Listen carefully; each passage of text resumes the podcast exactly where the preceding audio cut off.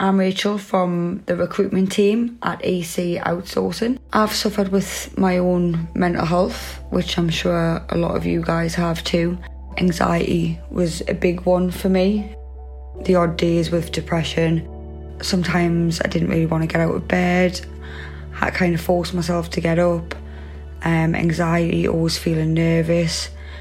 Um, it was quite a struggle. I would say I battled with it from maybe the age of 18. Nothing really helped me, if I'm honest. Obviously, the doctors offered me medication and things. None of it really worked for me. If it works for other people, great, but it just didn't work for me. So I kind of I, drank quite a lot if I was on if I'm honest. I drank most weekends. Um, if I had a hard day at work, I would drink. If it was Friday, I would drink. If it was Saturday, I would drink. So I wasn't really concentrating on my own mentality. I was just always kind of putting it aside. And obviously, when you, where everyone knows when you're hungover, you feel a little bit fragile anyway. So you get like that antsy, anxious feeling, anyways, when you're hungover. So it wasn't affecting my mental health at all. It wasn't benefiting me at all. So, anyways, I started to go on short little jaunts, like just out and about in the countryside, just for like, you know, the odd half an hour, an hour.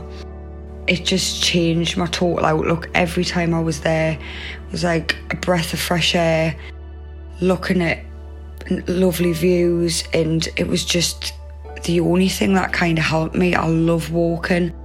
So then I thought I would take it to the next step, and I thought, you know what, I enjoy walking so much. I think I'm going to stop the drink. And I know everyone says that, oh, I'm going to stop the drink every time I was hungover, I used to say it. That's it. I'm stopping the drink. But this time I meant it. I actually meant it. And it's been four months now, and I've never felt better. If it wasn't for my walks, I know it sounds sad and I know it does, but if it wasn't for my walks, I wouldn't have got this far.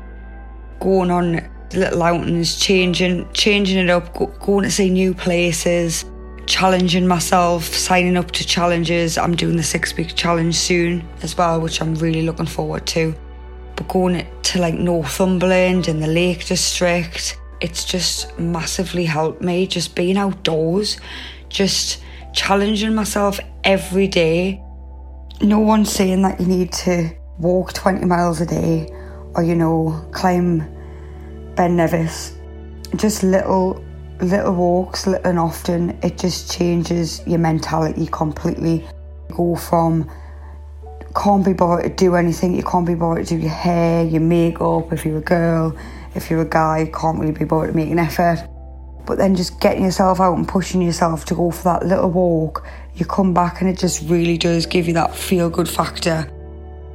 Everyone suffers their own battle and everyone needs to be kind talk about it and reach out and just do new things. And I just think it's really important to do new things, get yourself out there, challenge yourself to new things. And in time, well, it worked for me. I'm not saying it's going to work for everybody, but in time, you will start to feel positive and have a new outlook on life.